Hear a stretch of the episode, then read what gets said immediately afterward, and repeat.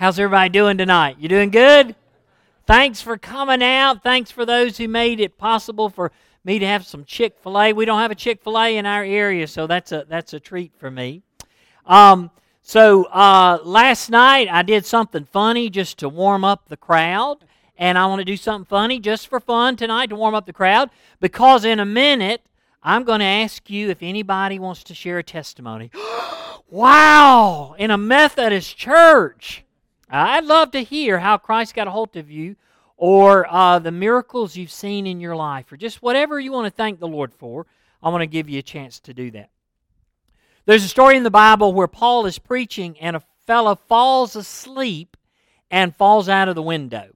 Well, when I read that story, I wrote this, and the title of this is Fred is Dead.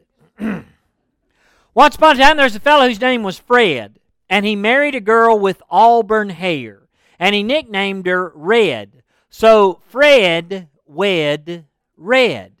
One morning, Red elbowed Fred and said, Get out of bed.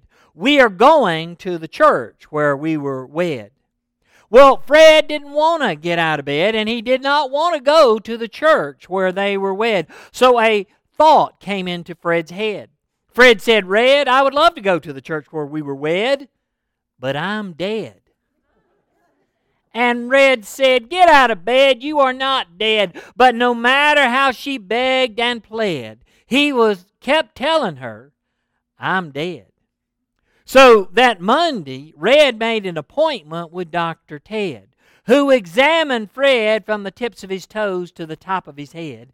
And he said, Fred, you are not dead but you might be sick in the head. And so Dr. Ted made an appointment with Dr. Zed. And Dr. Zed examined Fred. And Dr. Zed said, Fred, do you think you're dead? And he said, I don't just think I'm dead. Fred is dead. And Dr. Zed said, Fred, the dead, if they are poked, will they have bled? And Fred said, The dead will not have bled. And quick as a flash with a needle and thread, Dr. Zed poked Fred in the head. And Fred bled. And then Fred said, Well, I'll be. The dead, if poked, will have bled. And Red just shook her head. And they went home. And when they walked in the door, Fred said to Red, Red, I sure would love to have some of your homemade bread. And Red said, Fred, the dead will not be fed. And then next Sunday morning, when Red elbowed Fred, Fred got out of bed and he went to the church where they were wed. And when the preacher got up to preach, Fred went back to bed. A lot of people applauded this time just so I'll move on. Just so I'll move on. I would love to hear uh, how the Lord got a hold of you. It does not have to be a complicated thing.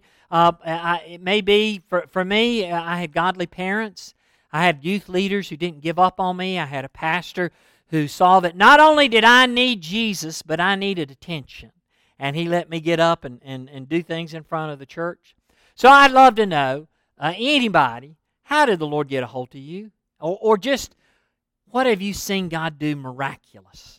That you want to give God the glory. Has anybody been sick and the doctor? Yes, sir. You please tell us. Yes, please.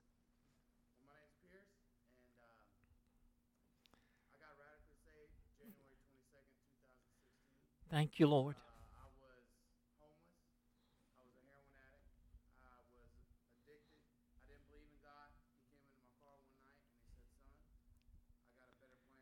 Thank you, Jesus.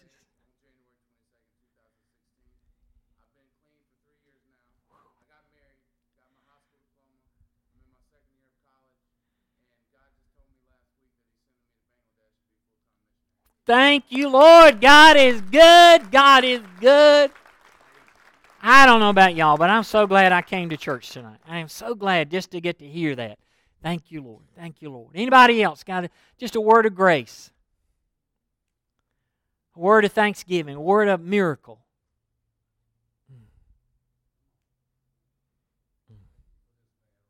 Thank you, Jesus. Thank you, Jesus. Mm. Oh, thank you, Lord. Thank you, Lord. Thank you, Lord. Thank you, Jesus. Thank you, Lord. Mm. Please do.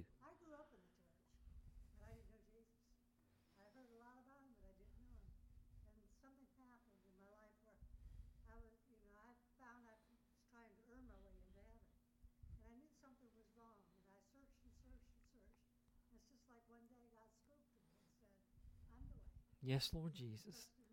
Thank you, Jesus. Thank you, Lord. Thank you, Lord. God is good. Mm. Mm.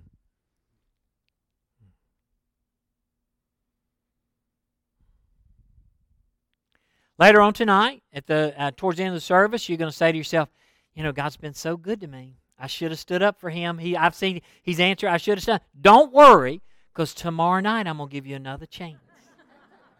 you be praying. Have you seen miracles in your life? Have, have, have, have, has God done things that doctors said couldn't be done? Then I want to give you a chance tomorrow night to, to share that. If you've got your Bibles, I'm going to invite you tonight to turn to the book of Daniel, the first chapter in Daniel, and I'm going to begin reading at verse 5. Daniel chapter 1, beginning at verse 5. The king assigned them a daily amount of food and wine from the king's table. They were to be trained for three years, and after that they were enter, to enter into the king's service. Those who were chosen were some from Judea Daniel, Hananiah, Mishael, and Azariah. The chief official gave them new names. To Daniel, the name Belteshazzar, to Hananiah, Shadrach, to Mishael, Meshach, and to Azariah, Abednego. But Daniel resolved not to defile himself with royal food and wine. He asked the chief priests for permissions not to defile himself this way. Now, God had caused the officials to show favor and compassion to Daniel. But the official told Daniel, I am afraid of my lord the king, who has assigned you your food and drink. Why should he see you looking worse than all the other young men your age? The king would then have my head because of you. Daniel then said to the guard, whom the chief priest had appointed over Daniel, Hananiah, Mishael, and Azariah, Please test your servants for ten days. Give us nothing but vegetables to eat and water to drink. Then compare our appearance to that of the young men who eat the royal food, and treat your servants in accordance with what you see. So he agreed to this, and he tested them for ten days. At the end of ten days, he, they looked healthier and better nourished than any of the young men who ate the royal food. So the guard took away their choice food and wine they were to drink and gave them vegetables instead. To these four young men, God gave knowledge and understanding of all kinds of literature and learning. And Daniel could understand visions and dreams of all kinds. May the Holy Spirit that is moving among us add a blessing and an anointing that the living Word of God might tonight live in our hearts. Would somebody say amen? So I'm a grandpa. I got a grandson that's four and a half years old. So I, I look at Scripture differently now. At one point in my life, I would have said, I wonder what how Daniel may have treated his children or told these stories to his children. But because of this stage in my life, I thought, when Daniel got to be a grandfather, how did he tell these stories to his grandchildren? And this is my Grandpa Adams's hat, Grandpa Adams. So I, I, I thought I this is in my mind how I think it might have been.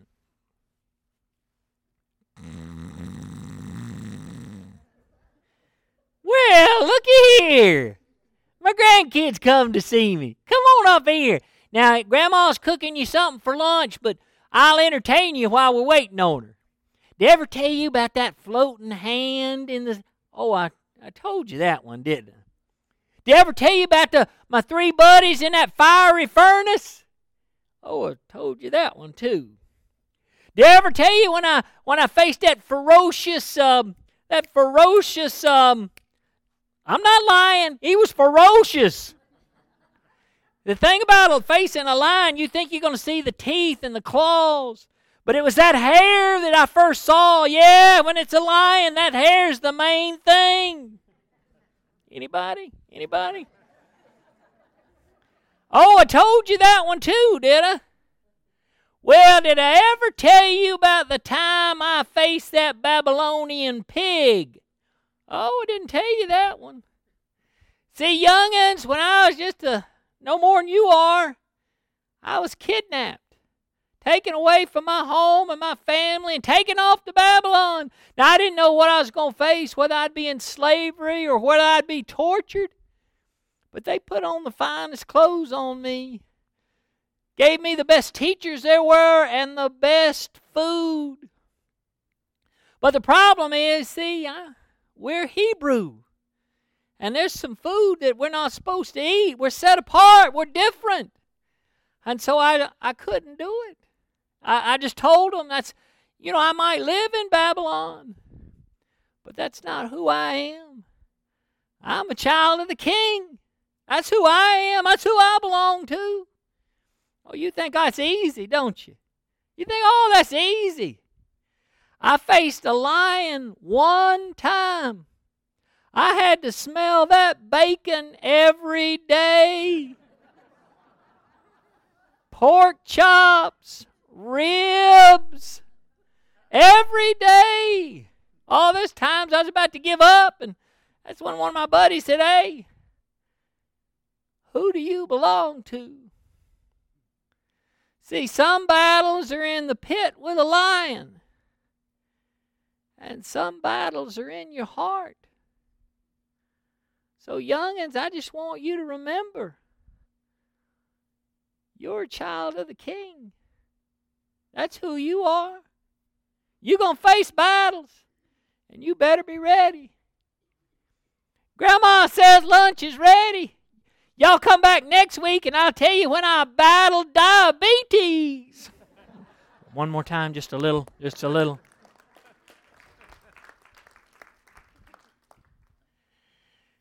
Daniel was 14 years old. 14, 15, that's what they guess, scholars guess. He, he was just a kid just a, a teenager. How does a teenager stand up against a culture? Do you remember what it's like to be a teenager? One of the defining characteristics, you do, you probably remember it. One of the defining characteristics of being a teenager is to belong, to long to belong, to be a part of the group to be accepted. That's how God creates us. It's a wonderful gift that God gives us because we begin to explore the world outside our family and to yearn to be a part of something. But it is hard as a teenager to stand up against culture, and it's hard as an adult to stand up against culture. So, how did this young man do it? What did he have going for him? We could say he had a strong character or, or, or, or maybe he had the right uh, raising, or, or, or God's Spirit was upon him. You know, lots of those things. But I like to think, and I think it's probably true, sometime in his childhood, somebody began to teach him that God loved him, that he was uh, called uh, as a part of God's people. Church family, the things you do to, to feed the hungry are important and godly things. The things you do with youth groups are important and godly things. The, the worship that you have, the Bible study that you have, those are all wonderful things. But is there anything more important than we do than teach children that Jesus loves them? This they know because the Bible tells them so we uh, we have a, had a big vacation Bible school with our church, and and and uh, we we needed uh, uh, uh 80 volunteers. That's that was the goal. 80 volunteers, and and the most it ever had was 60 sign up. So I I, I said, I, you know, I'm your pastor. I'll do whatever. I said, uh, make a challenge. If if they get 80 volunteers by this date, I will dye my beard blue. Carolina blue. That's sacrifice. That is sacrifice right there. Now, I was a Carolina fan before I got saved. And uh, I said that before, but I still I was never a Carolina fan. But anyway, So they did. They did. And, and, and so we had, you know, if you have been a part of Vacation Bible School, it's just cutting stuff out. That's all you do is just cut stuff out and cut stuff out and cut stuff out and buy macaroni to glue on a piece of paper. And, and uh, you know what you do at Vacation Bible School? Change other people's diapers. Kids' diapers. That's all you do. I, I helped do that. I hadn't changed a diaper in so many years. I still can't eat mustard on a hot dog. I just, woo! But one of the things I try to teach my, my uh, tell my volunteers is this: is it seems like goofiness and we're just having fun and playing games, but we are we're creating an environment where they know they're loved, and and they're going to grow up knowing the stories of the Bible. And and someday in a church, in a Bible study, in a conversation, somebody's going to say, "Did you know that Jesus died for you on a cross? That you can be forgiven." Did, did you know He can live in your heart and you, your life will never be the same? And there's going to be a kid who says, I feel like I've heard that before. And I think it's true. And it's going to be because your church said, children matter. There are, all the things we do are important, but there's nothing more important than what this church will do to reach the next generation for Christ. And I pray that God would give this church such a burden for that. It's hard to be the church today. Can we, can we confess that? In the culture that we live in, that is more resistant to the gospel, maybe than our nation has ever been. There have always been times in the world where it was well, but I think it is true to say that our nation at this moment in history is more resistant to the good news of Christ than it has ever been. So all we got to do is say, God, I'm sorry, it's really hard. And He'll go, Well, never mind, you don't need to do it. There's, it is not an accident that you've been placed in this church, in this community, at this time. God has a plan to use you to reach this generation. Um, we've got a new puppy. Got a new puppy, and we've been faithful the, uh, with what we weren't faithful last time. Well, our last dog, uh, who, who, we had for 15 years, uh, I said to my, my family, we're not going to feed that dog from the table. I'm not going to be eating every meal that I have with a dog begging at my foot for food, and we are not going to do it. But somehow somebody accidentally dropped one little morsel of food, and that dog never forgot it. That one taste was all it took. And she was there every time, just waiting. When you gonna feed me? When you gonna feed me? I know there's food up there. I just know it. There's that food that time. I want the body of Christ, I want you and I to be like a dog after a bone. We are not going to give up. We're going to keep trying whatever it takes until we reach this generation for Christ. We'll fail at some things, some things won't work, and some things will work, but we will not give up because there is nothing more important than you'll ever do in your life than let a child know that Jesus loves them. What does this young man have going for him? Well, one thing is, he realized that the culture that he lived in would influence him. That may seem like easy but not, we don't realize that. I don't realize that too often. I don't realize that, that I swim in a culture that, like a fish in, uh, in water, that fish didn't go, hey, seems kind of wet around here. We don't realize that, that the, this culture is shaping us. I got to preach in England, and uh, uh, after I preached the sermon, this little kid came up to me. I am not making this up, and he said, What are you talk so funny? That's a great question. Did I wake up and say, you know, I think I'm going to sound like Mr. Haney from the Green Acres. Oh, I, you know, I think that's who I want. Gomer Pyle. That's uh, you know today. Shazam, Shazam. Some of you, you, you can Google it. Um, I talk like I talk because I've been hanging around you hillbillies all my life. Our accent, we don't think about it, just shapes us. Well, if that is true of the, the phrases we use, it's true of what we value. We've been shaped by a culture that is not living for Jesus. I love America. I love what God has done and is doing through our nation. But when people visit our country who haven't grown up in this culture, do you know what they see about us we don't see about ourselves? They see that we love stuff, that we worship things. It's hard for us to see that, it's hard for us to say that, but we spend so much of our lives trying to get things. Can I say a hard thing? It's hard for me to say, hard for me to face. Maybe we're bowing down to an idol and we don't even know it. Daniel knew it. Daniel knew that if he lived in that culture, that culture would shape him. And so he chose.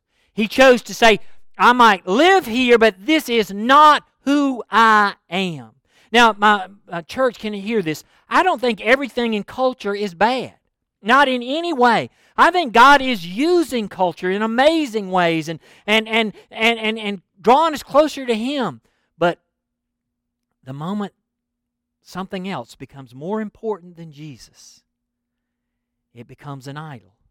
When I was at uh, Duke Cemetery, uh, uh, Seminary, um, we used to have debates. I had I was a part of a, a Bible study and a, a, fellowship, and we'd talk about, uh, you know, how would we share our faith with someone who's Muslim, uh, with someone who's Buddhist, or or or or uh, an atheist or an agnostic? How would we have that conversation? And so we really talked about how do you do it gently, how do you do it effectively. But in uh, Oak Ridge, uh, uh, North Carolina, I, I, you would you wouldn't believe how few Muslims I've ever run into. You wouldn't believe how few Buddhists I, I ever run into. And I don't even run into that many who, who, who would say they're atheist. But I run into a lot of people that choose the lake over worship. Now, I'm not, I'm not saying you can't go to the lake. I, you know, if I had a lake house and I wasn't a pastor, I'd go. I'd find a church there somewhere, but I'd go. But if, if if some other place, if some other thing always takes first place over the body of Christ, always, every time you got to make a decision, when you show up to church or you're going to go do something else, if, if church always gets second place, if the body of Christ always gets second place, if a group of people living for Jesus who are trying to help you live for Jesus always gets second place, then guess what? You got an idol. And so Daniel said, I choose God. I choose God's people. That, that's who's going to shape my heart. And that's my invitation to you. Uh, when, when, you when you said, I love you, Jesus, you know, you also meant, I, I love your people. Some of those that, that, that those people that get on your last nerve. Don't look at them. Just look at me. Look at me. They're here, but don't look at them straight. Look at me. You know, God said that's that's who I'm placing you with. The task of living the gospel is too hard to do by yourself. All my life, I had people say, "Can can you be a Christian, not be a church member? You can accept Christ without being a church member." Absolutely, but I don't know how you live it without the body of Christ. I can't. I, I need y'all. I need y'all desperately. And then the last thing that he had was he had each other. He had Shadrach, Meshach, and Abednego. When he was about to doubt, when he was about to give up, when he was about to go the other way, one of them had to say, Come on, Daniel. Come on, Daniel. That's not who we are.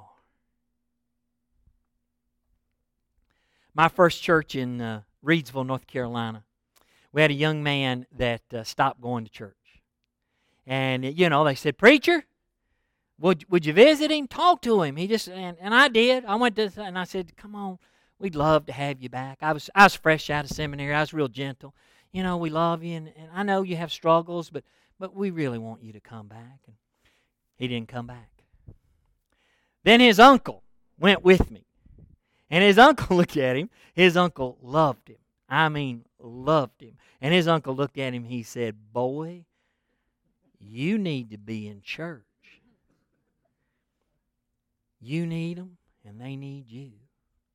And he looked at his uncle and he said, Yes, sir, I'll be in church on Sunday. Um, do you have anybody in your life that will speak the truth to you in love? You got anybody say, how, how is your prayer life? How's the Bible study? You got anybody who'll say, um, you know, we're putting together some meals for a family. Could you help us out? We need one another.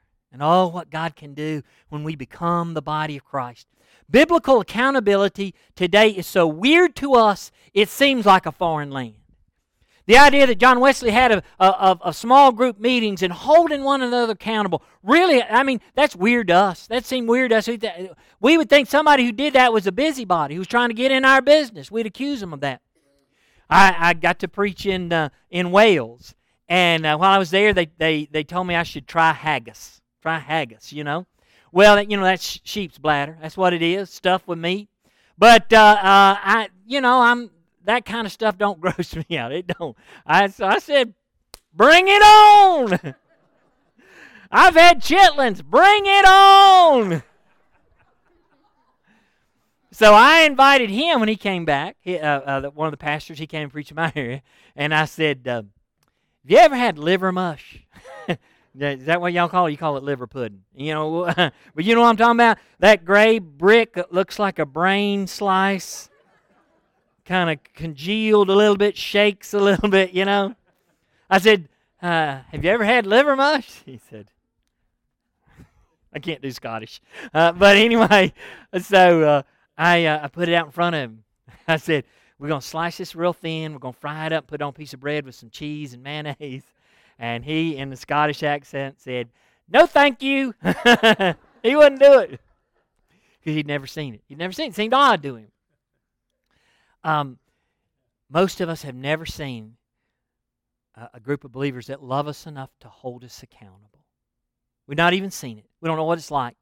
It's been so long since the church had small groups that really, really not not not worried about busyness, but worried about your soul, pulling for you to know Jesus deeper. Um, let somebody do that for you, and be that for somebody else. What if you said uh, to your your your Sunday school class, instead of um, where we're we going to eat at after after uh, church on Sunday? Well, what we're going to have to eat? What if you said, um, "I'm going to invite somebody to church next week. Will you do the same?" What if you challenge said, "I don't know where they'll come, but I, I'm going to do it. Will you hold me accountable?" What if you said, I'm going to get involved in this ministry in the church. I've never been involved in it, but but they seem to need some help. Would you come with me? I mean, that is where we we, we need to be. Eh, uh, I do see people who say, "Yeah, I'll do it. I'll do it." I, preacher, I'm sorry. I know, but I know you need somebody, and I'll do it. But that next step, you know what? I'm gonna get some other people excited about it too. Oh, what God would do! What God would do with the people who said, uh, I might live in this world, but I do not belong to this world. And uh, I don't, Lord, I don't want to be a, a thermometer that is the temperature that is set. I want to be a thermostat that changes the culture, that changes my school. Yeah, I'm still broken and I'm still mixed up. And when I begin to say, hey, can I pray for you? or I want to be a different person, they're going to look at me and go, I remember what you did last week. Um, let's get over it. Get over who you were because Christ is already over it. And if you got out of bed today, you got a second chance at life. Back when I was uh, uh, um, in college, I was um, uh, working for a church in the summer, and I was headed, uh, running late. I had visited my family, and I headed over top of a hill, and a transfer truck just pulled right in front of me, and I jerked the steering wheel as hard as I could, and my car literally, literally was an inch away from that truck. And for one second, I thought, I'm a dead man. This is how I die. I'm going to die right here. And when I, when I got done, I was just shaking, just sweating. And all day I thought, God's given me a second chance. And I, and I, for a while, you know, I lived that. It wears off. I want to remember it again. Tomorrow is a second chance to live for Jesus. Oh, what a life it's going to be. In the name of the Father, the Son, and the Holy Spirit. I'm going to invite you to sing. I'm going to invite the musicians to make their way forward. And, and um, I don't know about you, but this kind of challenge scares me to death. To know that tomorrow is a day given to me, a precious gift, something that some people want and don't get. And, and the fact that God calls me not to a, a sort of life, but to a life for Him, a, a real life for Him, it just terrifies me. And so I want to I want to come to an altar and say, Lord, uh, I, I can't do it by myself. And I want to live for you. And for some, it, tonight would be a great night to say, Lord, I, I, I haven't known you Savior. I've known about you, but I hadn't known you. Tonight would be a good night to say, I'm a sinner who needs you. Come into my heart. Tonight would be a great night to say, Lord, I've known you, but I haven't been living for you. And I want to do that. And tonight would be a great night just to pray. Whatever's on your heart, whatever burden you brought into this place, what a shame it would be if you didn't leave it right here at the altar. So, will you stand together? And as the Lord leads you, will you come and pray?